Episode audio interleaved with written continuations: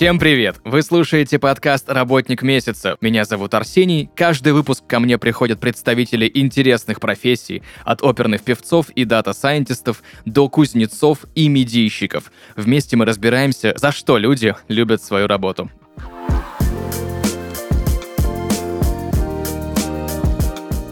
Друзья, и сегодня в подкасте «Работник месяца» Юлия Доманова, гештальт-терапевт, бизнес-коуч и предприниматель с восьмилетним стажем. Юлия, привет. Привет. Огромное у меня количество вопросов тебе про гештальт-терапию, что это, куда и зачем. Давай же подробнее разберемся, кто такой гештальт-терапевт и чем он занимается. Да, отлично, спасибо за вопрос. А, на самом деле говорить про гештальт довольно сложно потому что все, что касается мягких ниш и объяснения, чем они занимаются, это, как правило, сводится к обобщениям, к формулировкам, которые означают все или ничего. Но, тем не менее, я сейчас постараюсь а, для слушателей а, максимально понятно и прикладно, что ли, э, это все угу.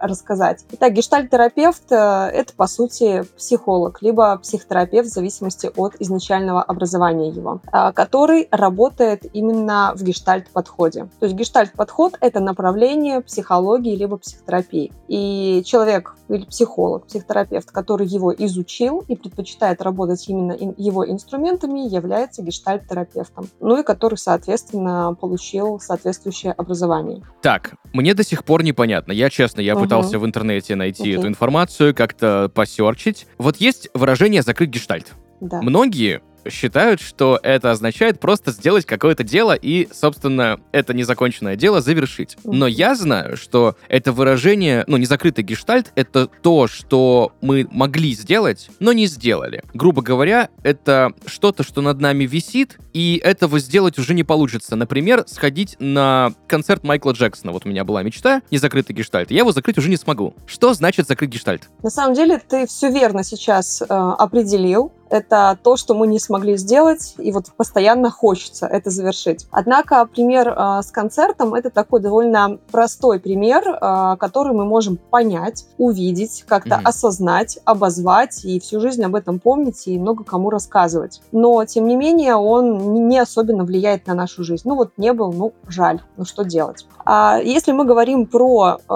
феномен психический именно, то незакрытый гештальт это действительно некоторая реакция, которая, психическая реакция, которая не смогла быть э, доведена до конца какого-то логического. И здесь имеется в виду психическая реакция а, как некоторая психическая энергия аккумулируется, аккумулируется, то есть мы, когда контактируем со своими чувствами, со своими потребностями, мы накапливаем энергию, мы ее чувствуем. Это прям психическая энергия, то есть напряжение, можно так сказать. И наш мозг, наша психика всегда стремится к тому, чтобы разрядить эту энергию до конца, но именно завершив гештальт, а именно доведя ее до какого-то предела. Можно, кстати, аналогию с э, интимной близостью здесь проводить очень легко, потому что всем понятно, что это такое, когда завершается интимная близость. Да? Э, наступает удовлетворение, никого больше, ничего не волнует, ничего не чешется больше. Ты, ты какое-то время не хочешь об этом думать, не можешь об этом думать, ну, потому что это больше пока не нужно. Так вот, э, гештальт, э, незакрытый гештальт, это когда очень сильно хотелось интимной близости, а она вот прям никак не получается. Ты вот ходишь ходишь об этом, думаешь, думаешь, думаешь, думаешь, а вот ну никак не получается. Здесь то же самое, только в психической реальности.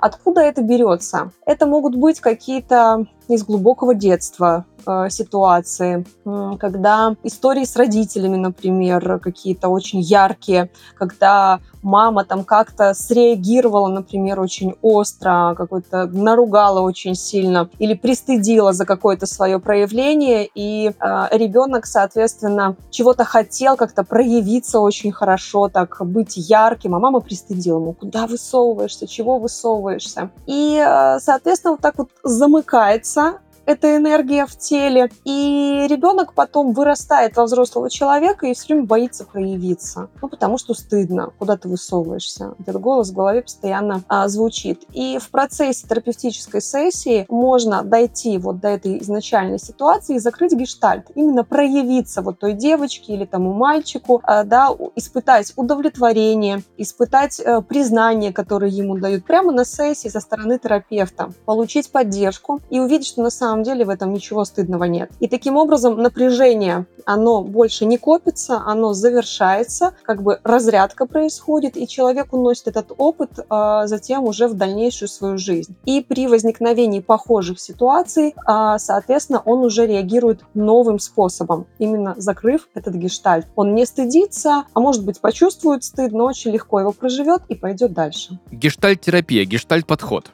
Это правильно так называется, да? Да, можно и так, и так называть, по сути. Чем он отличается от э, классической терапии, да, и чем гештальт-терапевт отличается от классического психолога? На самом деле здесь следует сначала уточнить, что в разных странах понятие психолог и психотерапевт очень сильно отличается. И поэтому давайте вот в этом а, выпуске мы просто с вами возьмем за некоторую такую упрощенную схему, что психотерапевт, именно терапевт, это человек с медицинским образованием, а психолог мы будем называть это человек, который с психологическим образованием, без медицинского. А, это существенная разница, потому что психотерапевт, он, соответственно, имеет право назначать лекарства и воздействовать на выздоровление а, психики разными способами, а психолог, соответственно, работает несколько более лайтовым подходом. А гештальт-терапевт точно так же. Но чем хорош гештальт?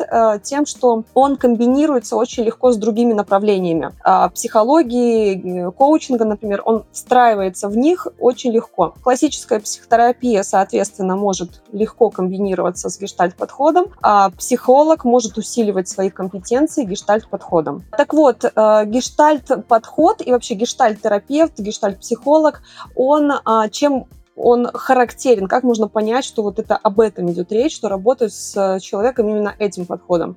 Во-первых, очень много а, акцентов в сессиях происходит на тело, и чувства, эмоции. То есть очень часто в гештальт-сессиях звучит вопрос, ты как сейчас? Что ты сейчас чувствуешь? Из каких чувств ты сейчас говоришь эту, вот это? Или когда ты мне это говоришь, ты что мне хочешь сказать? Какие чувства ты выражаешь? А, а также, так как все чувства и эмоции базируются у нас в теле в первую очередь, то, соответственно, предлагается обращать внимание клиенту на то, как он проживает то или иное состояние в теле. Например, напряжение в плечах. Или человек говорит, я как-то, какое-то непонятное у меня ощущение, не знаю, что я чувствую. А где ты это чувствуешь в теле? Ну, вот в области солнечного сплетения. А еще, а вот, ну, плечи как-то поджимаются, руки, вот что-то хочется ими делать. Ну, скажи, пожалуйста, похоже ли это на тревогу? Точно, похоже. То есть, э, таким образом, э, гештальт-подход, он акцентируется именно на том, что что проживает человек здесь и сейчас, в теле, в чувствах, в эмоциях, даже если речь в сессии идет о прошлом. Однако же сейчас тенденция идет к, э, к уменьшению э, обсуждений в психологических сессиях именно прошлого опыта, э, больше акцентируется на настоящем и уход в будущее. Э, вот. Также второе отличие гештальт-подхода э, заключается в том, что очень много контакта в сессии именно между э, личностью терапевта и личностью самого клиента. А, для того, чтобы было понятно, о чем речь. Это называется гештальтерапия, это называется э, работа на границе контакта. То есть, когда я как личность вызываю у своего клиента какие-то чувства, и он четко мне чувствует, например, ему стыдно о чем-то говорить. И мы можем об этом поговорить, почему передо мной стыдно, кого я там напоминаю, допустим. Может быть, э, боится клиент, что я буду осуждать за что-то, или вот что у меня такого опыта не было, или, например, клиент может расслабиться, если узнает, что, например, психотерапевт курит, и тогда для него это разрешение тоже его курению, допустим, в целом по жизни, а потому что мама, например, стыдит за, за такие вещи, его, и ему тогда легче с терапевтом и так далее. То есть работа между реакцией э, двух личностей друг на друга в момент сессии. И в этой реакции э, кроется огромное количество информации о том, как наш клиент контактирует с обществом за пределами психотерапевтической сессии. А, потому что психика все равно так или иначе она ходит по заданным а, привычным паттернам поведенческим и в контактах с другими людьми. Соответственно, эти паттерны благополучно реализуются и на сессии с психотерапевтом, особенно если психотерапевт напоминает маму, папу, сестру, брата и так далее. А, то есть там прям вся модель отношений может реализоваться именно в самой сессии. Знаешь, я недавно на одном стриминговом сервисе, где в начале в названии есть э, слово «яблоко» по-английски, а потом «ТВ»,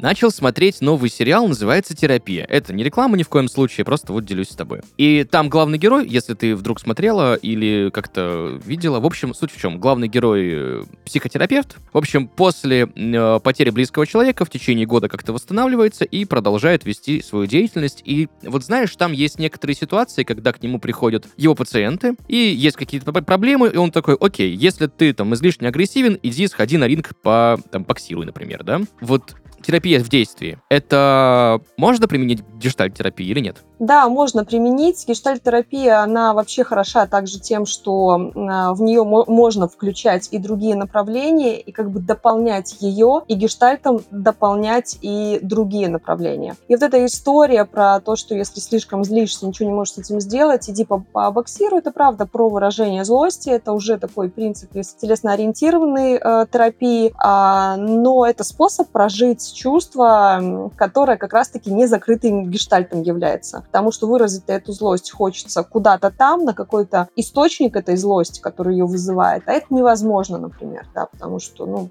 по-разному бывает. Вот, соответственно, таким образом эта злость, она может выражаться в подобных э, действиях. Да. Поговорим немножко про квалификацию, потому что я знаю огромное количество примеров, да, и общался с разными людьми, с психологами и с психоаналитическими психотерапевтами, и все вокруг говорят, что если ты просто психолог с психологическим образованием, это одно образование, одно количество обучения. Если ты психотерапевт, если ты тем более психоаналитический психотерапевт, то там намного больше. Плюс надо проходить супервизию. Плюс на супервизии еще нужно обучаться. Вот как происходит обучение именно гештальт терапевтов, где этому учат, нужно ли высшее образование и так далее? Угу, отличный вопрос, который обязательно нужно послушать всем нашим слушателям, потому что очень много шансов есть попасть на не очень квалифицированных специалистов. Начнем с того, что гештальт-подходу учат в гештальт-институтах так называемых. Например, есть Московский гештальт-институт. Э, и их много, они прям разветвляются на разные сообщества небольшие по локациям. И, соответственно, в этом обучении есть несколько ступеней. Вот примерно как э, курсы в университетах, первый, второй, третий курс и так далее. Примерно такая же градация есть и в гештальт-подходе, только ступени. Первая ступень — это такая входная, она называется клиентская. Это когда люди приходят просто для себя, повысить э, свою рефлексию, качество жизни, что-то про себя понять, подлечиться немножечко. На этом можно завершить. Они ничего из-за этого не получают, никаких там там а, сертификатов, права консультировать у них нет, они просто для себя. Но, пройдя эту первую ступень, гештальт-терапевт может пойти на вторую, вернее, гештальтист, назовем его так, может пойти уже на вторую ступень. Вторая ступень — это уже именно терапевтическая ступень, где ты обучаешься быть именно гештальт-терапевтом. Она, по-моему, более продолжительная. Могу сейчас ошибиться, потому что я, соответственно, сертифицировалась какое-то время назад, уже давно, 10 лет назад, даже 12, наверное, или 11, что такое. А, и что-то могло. Э, измениться, но суть остается той же. А, то есть э, вторая ступень, заканчивая ее, соблюдая все требования, в том числе вот то, про что ты говоришь, это супервизии, это. Э, количество часов супервизии, групповой, индивидуальный, количество личной терапии, а также работа в тройках, есть еще такой формат. Соответственно, соблю... соблюдая все эти критерии, выполняя все требования, сдав сертификационную сессию, сессию а, своим принимающим тренерам, гештальт-терапевт уже непосредственно получает сертификат гештальт-терапевта и имеет право уже работать в гештальт-подходе и э, практиковать. Но, соответственно, когда я э, сертифицировалась большое количество времени назад, э, меня не очень это коснулось, потому что базовое образование у меня медицинское, но я помню, что требовали для сертификации, для практики, либо диплом медицинского образования базового, либо же высшее психологическое. И из моей группы ребята поступали на заочное психологическое и обучались. То есть такой критерий есть, и, по-моему, сейчас требования даже повысились уже к этому э, моменту. Вот, поэтому, да, высшее образование обязательно нужно. А, более того, не любое похоже, а именно хотя бы даже, по-моему, переподготовка э, психологическая нужна, что несколько облегчает. А вот э, и потом уже человек может. Более того, когда гештальт-терапевт уже сертифицировался на гештальт-терапевта, он может пойти на третью ступень. Третья ступень — это супервизорская ступень. Это принято так еще говорить, это не очень корректно, но дает понимание некоторое более вот, простому народу, скажем так.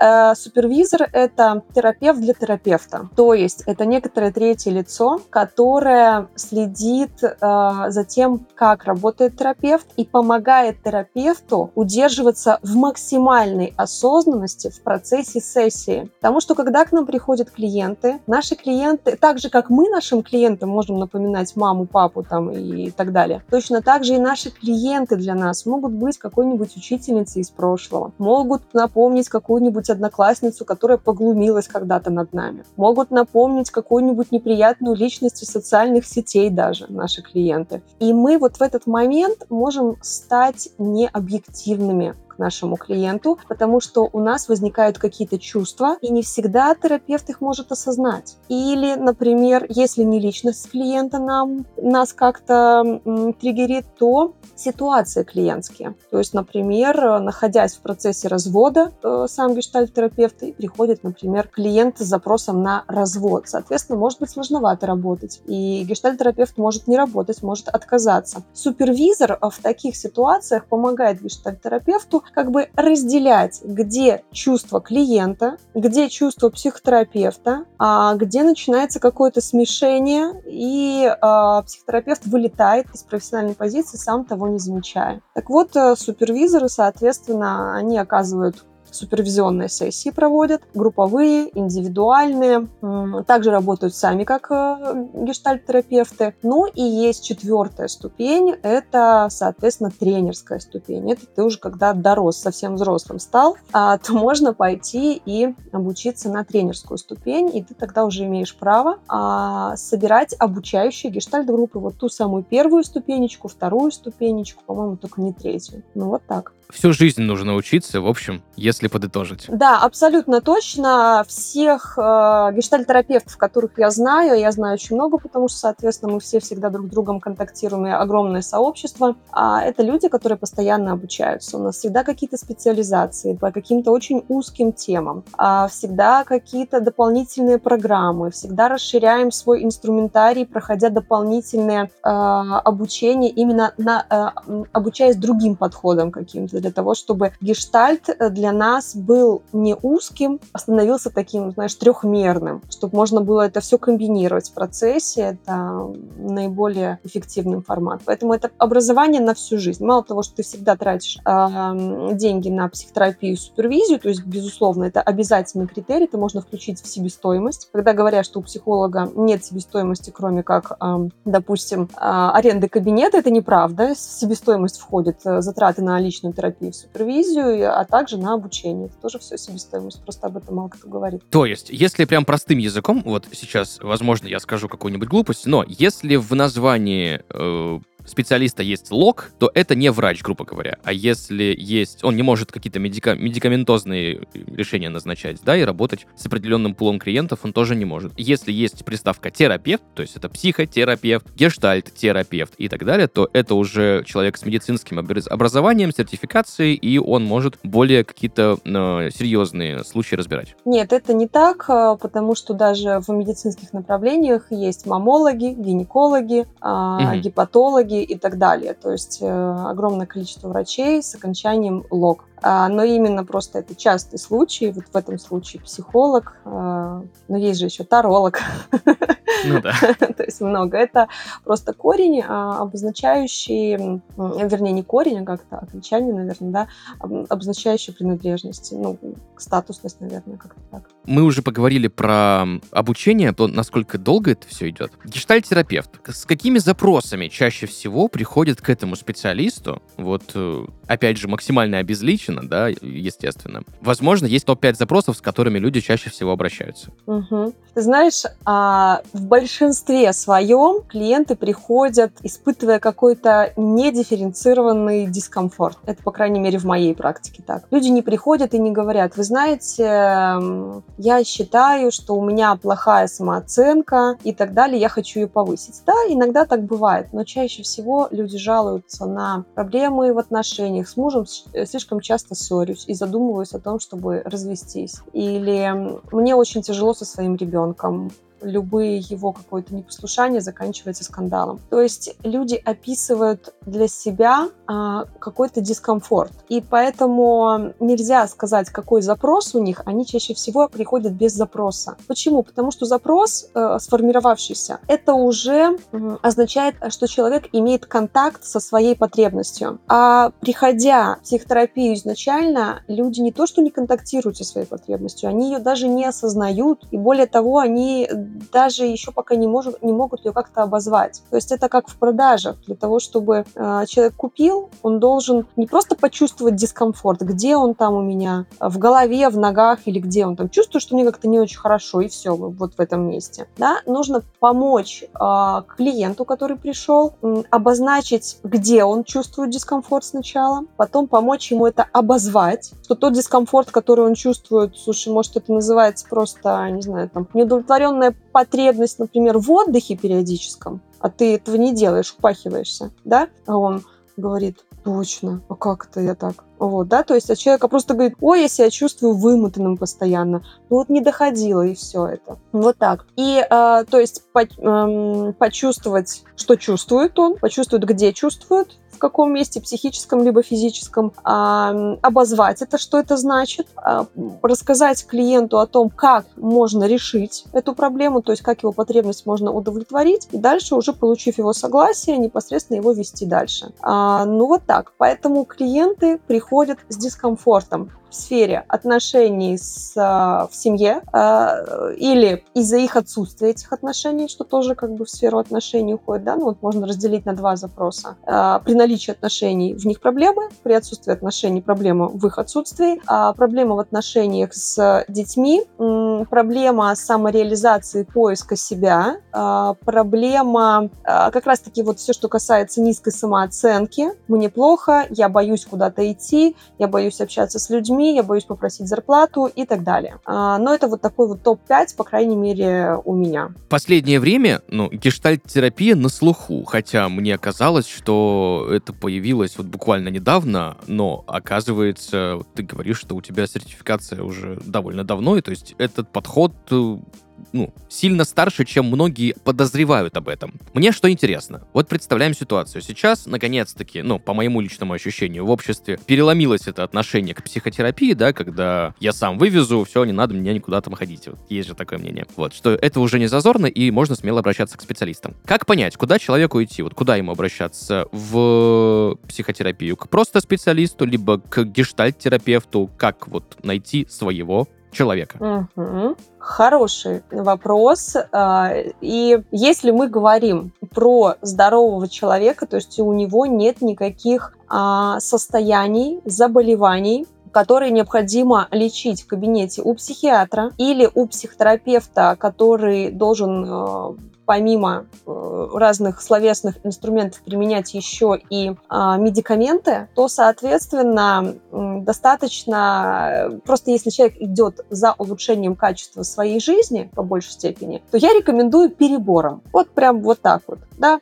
Перебором самый лучший вариант, потому что никто никогда не знает, чего нужно конкретному человеку. На самом же деле даже та же самая религия – это форма психотерапии. Да, в том виде, в котором она может существовать, но даже прийти, например, на исповедь это ведь называется отреагирование. Отреагирование своих каких-то там прожитого опыта, присвоение этого э, прожитого опыта и так далее. То есть человеку нужно найти что-то свое. А есть у а, психотерапевтов, особенно начинающих, вот в первые годы практики, такое романтизированное представление о том, чем они занимаются. И все говорят, что я считаю, что психотерапия нужна абсолютно всем. Да, безусловно, она нужна абсолютно всем, наше общество будет намного лучше, если она будет у всех, но, тем не менее, форма этой психотерапии для каждого каждого человека своя. Для кого-то, как я уже сказала, это религия, для кого-то это кабинет психолога, для кого-то это книги и саморефлексия, для кого-то это даже искусство, потому что искусство это тоже способ а, управления своими эмоциями и их переработки. Вот так. Поэтому как выбрать, как понять перебором, попробовать разных, почитать про направление, что больше откликается. А сейчас прекрасная возможность наблюдать в социальных сетях разных специалистов. Безусловно, там тоже пыль в глаза, и, конечно же, можно ошибиться. Но это всегда про опыт. А ведь если мы каким-то образом выбрали того, кто, э, кто нам впоследствии, как мы поняли, не подходит, это же повод для исследования. А почему я его выбрал, этого человека?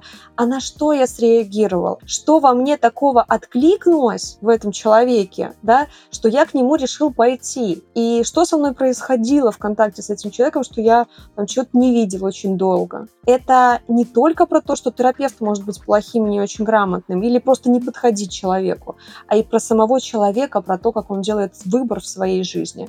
И это нормально совершенно.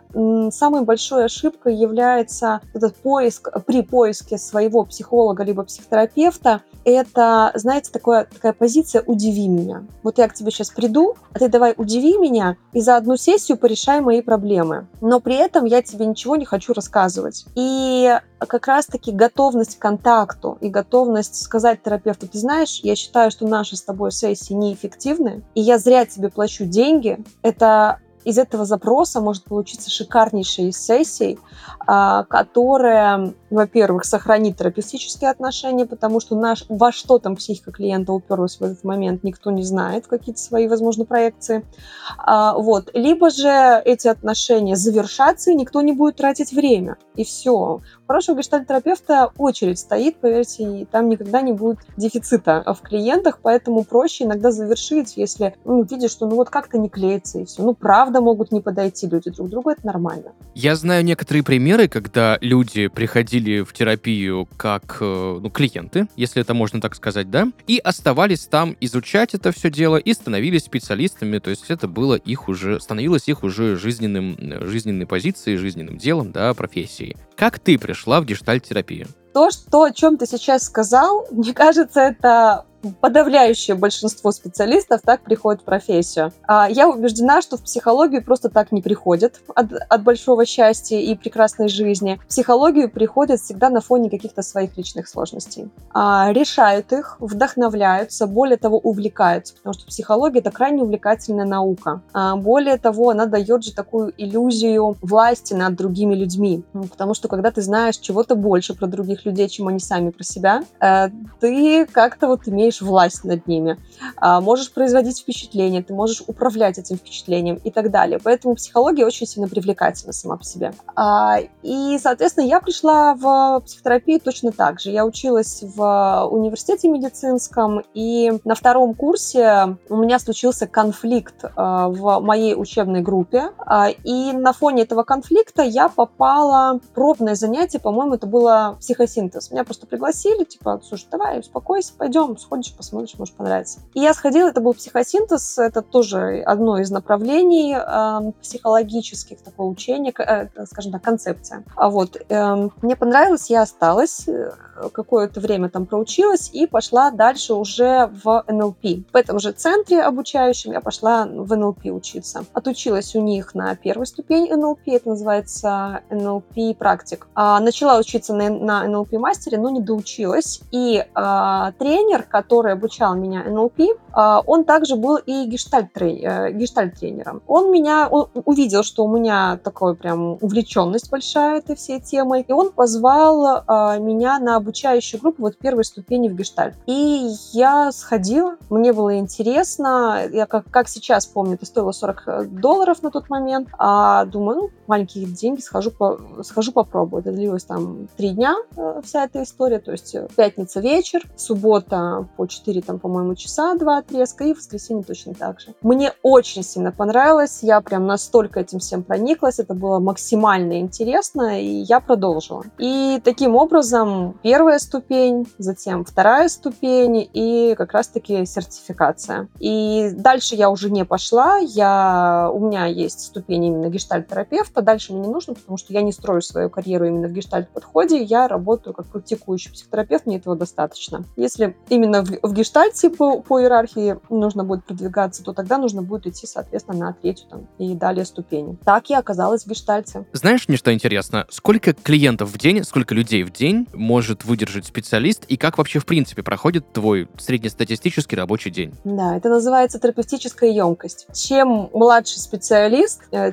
чем меньше у него практики, тем эта емкость, она меньше. То есть начинающий психолог, ну, одна-две сессии в день, и человек уже загружен. По мере того, как ты э, практикуешь, ходишь на супервизии, а, набираешься опыта, у тебя снижается напряжение в самой сессии, потому что а, терапевт становится более уверенным в себе, скажем так. А, и, соответственно, эта емкость расширяется. И человек уже может там 3 сессии, 4 в день. Еще дальше, еще больше. Я знаю своих коллег, которые могут принимать по 8-10 сессий проводить в день. Я не знаю, как Ого. они это делают, да, но это прям вот деятельность человека, он только этим увлечен, там, например, 4 дня в неделю вот так работает, а, и, соответственно, там все остальные дни, например, отдыхает. Я так не работаю, так как для меня а, практика является не единственным источником дохода. А, также у меня есть коучинговые клиенты, также у меня есть бизнес, который, в который необходимо очень много времени уделять.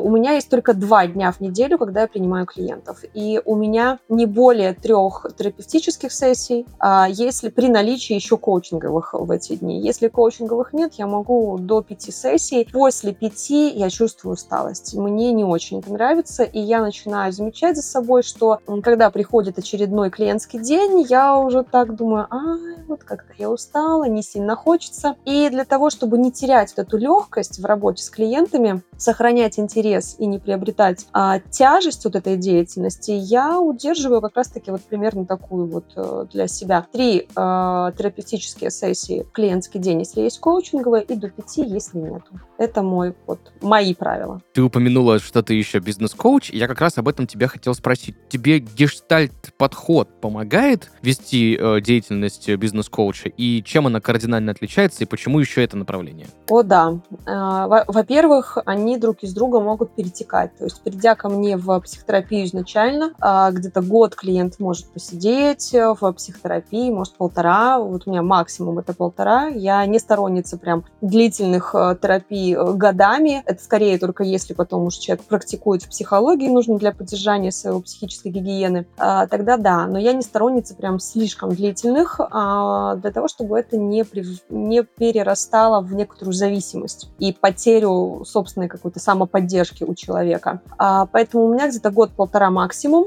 Потом э, клиент может открыть какую-то свою деятельность, может захотеть уволиться с работы и уйти во фриланс. И, соответственно, вот в этом месте а, уже мои клиенты могут просить бизнес-коучинг. И мы переходим в коучинговый формат. Но бывают сессии, когда клиент пришел на коучинг, и мы утыкаемся в какую-то точку болезненную, где коучинг нельзя применять. Он будет травмировать и загонять клиента в сусванг. То есть, наоборот, нужно здесь отойти назад, взглянуть, а может быть, там что-то в прошлом, а что ты чувствуешь. И вот в этот момент я возвращаю клиента, мы какое-то время, там минут 20 проводим вот в этом процессе, а, достаем ресурсы, и идем уже потом затем обратно в коучинговый формат, идем вперед. То есть это позволяет мне быть более эффективной для своих клиентов, безусловно. Именно даже в бизнес-коучинге. Что самое сложное в твоей профессии? А, если говорить про самое сложное, здесь можно выделить две категории. Это для меня самое сложное и самое сложное в общем в профессии. Так вот, в общем, на мой взгляд, самое сложное – это продать свои услуги а, Почему? Потому что это мягкие ниши. То, если в бизнес-коучинге еще как-то можно привязать к цифрам, к твердым результатам и продать за счет этого, то все, что касается такого бизнес-коучинга, не привязанного к цифрам, э, если мы не работаем непосредственно с цифрами, а, то, конечно же, это очень тяжело продавать. Потому что как можно продать а, ценность увеличения качества жизни? Ну, вообще непонятно, про что это. Для каждого человека это вообще что-то свое. Для кого-то это будет дом, яхта, 10 детей, а для кого-то это абсолютная свобода, child-free, путешествия, э, жить там в каких-нибудь палатках и так далее. То есть качество жизни для каждого что-то свое. И продавать это крайне сложно. И большинство начинающих психотерапевтов испытывают с этим огромную проблему, но благо сейчас э, для них этот вопрос частично решен благодаря агрегаторам, которые появились, вот всяким сервисам, не будем называть названия, а вот разные сервисы, которые есть, туда человек со своим образованием приходит, подает заявление, что вот, мол, я хочу быть в вашем сервисе, значит, психологом, подает свою анкету, ее проверяют и говорят, да, окей, ты нам подходишь, либо не подходишь. И если подходит, то там какая-то фиксированная стоимость, по-моему, и, соответственно, агрегатор принимает деньги, а терапевту отчисляет его какую-то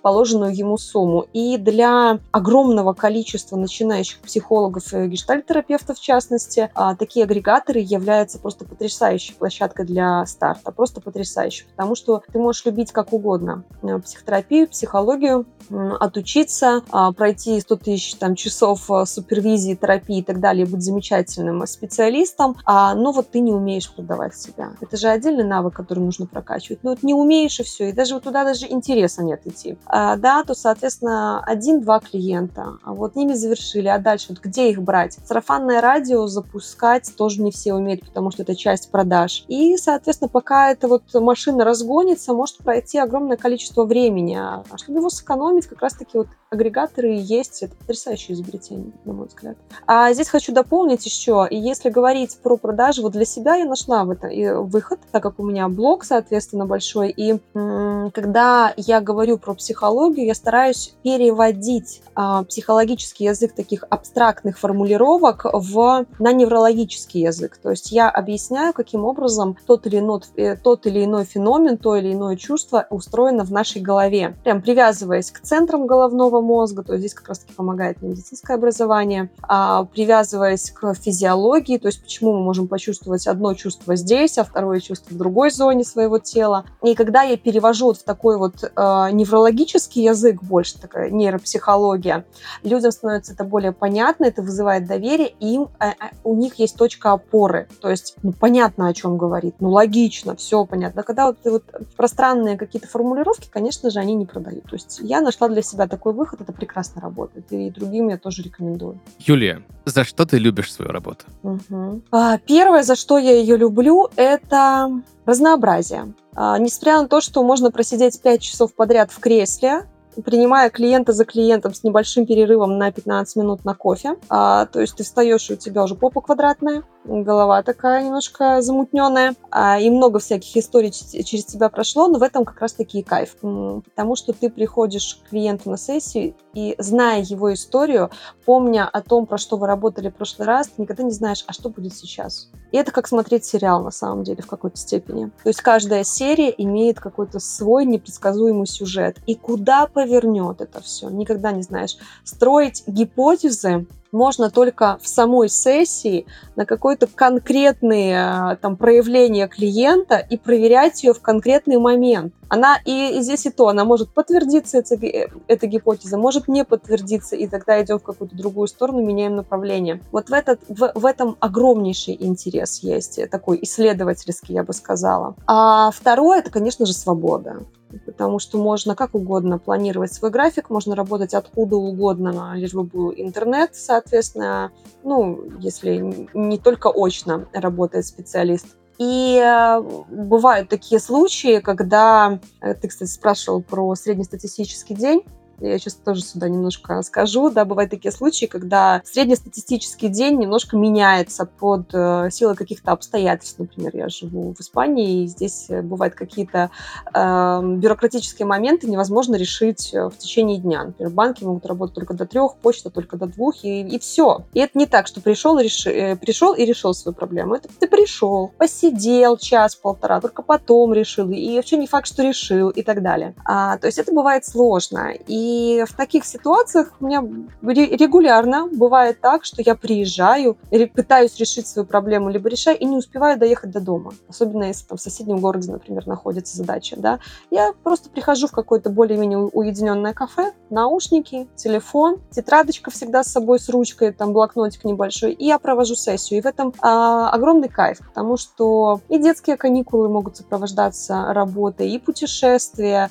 А, ты всегда можешь оторваться и какую-то экстренную сессию провести. Спасибо тебе большое за сегодняшний разговор, за погружение в гештальт-терапию, в гештальт-подход, за вот эти вот, не знаю, тонкости, да, которые мало кто знает. Я вот, допустим, некоторые, некоторые позиции вообще первый раз сегодня услышал. Это круто. Спасибо тебе большое. Супер, спасибо. В завершении, что бы ты могла порекомендовать людям, которые, возможно, планируют в будущем стать гештальт-терапевтами? Угу. Так как у молодых гештальт-терапевтов, а также у тех, кто хочет ими стать, но очень сомневается и боится, нужно ли идти, есть одно и то же, один и тот же страх. Это, во-первых, что не будет клиентов, а во-вторых, что они недостаточно профессиональны по сравнению с метрами. То есть, когда мы учимся на гештальтерапии, к нам на группы приходят разные тренера. И это, конечно, абсолютные волки.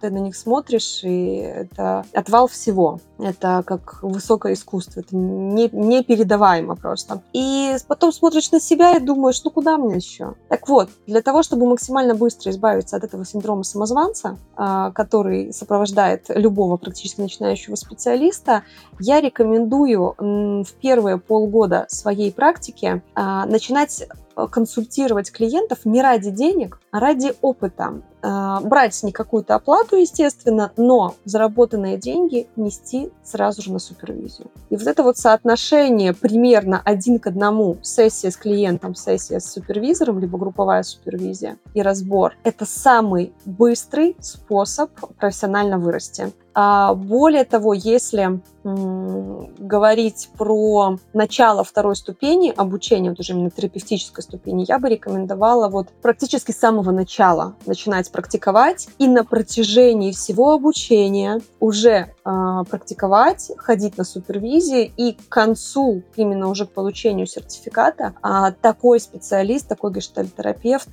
будет на пару голов выше в своих э, навыках, э, в своей эффективности для клиентов, чем вся остальная группа. Спасибо большое за совет. Друзья, сегодня в подкасте «Работник месяца» Юлия Доманова, гештальт-терапевт, бизнес-коуч и предприниматель. Юлия, еще раз моя благодарность за то, что нашла время, и мы смогли поговорить про твою профессию. Спасибо и тебе. Друзья, на этом у нас все. Услышимся в следующих выпусках. Пока-пока.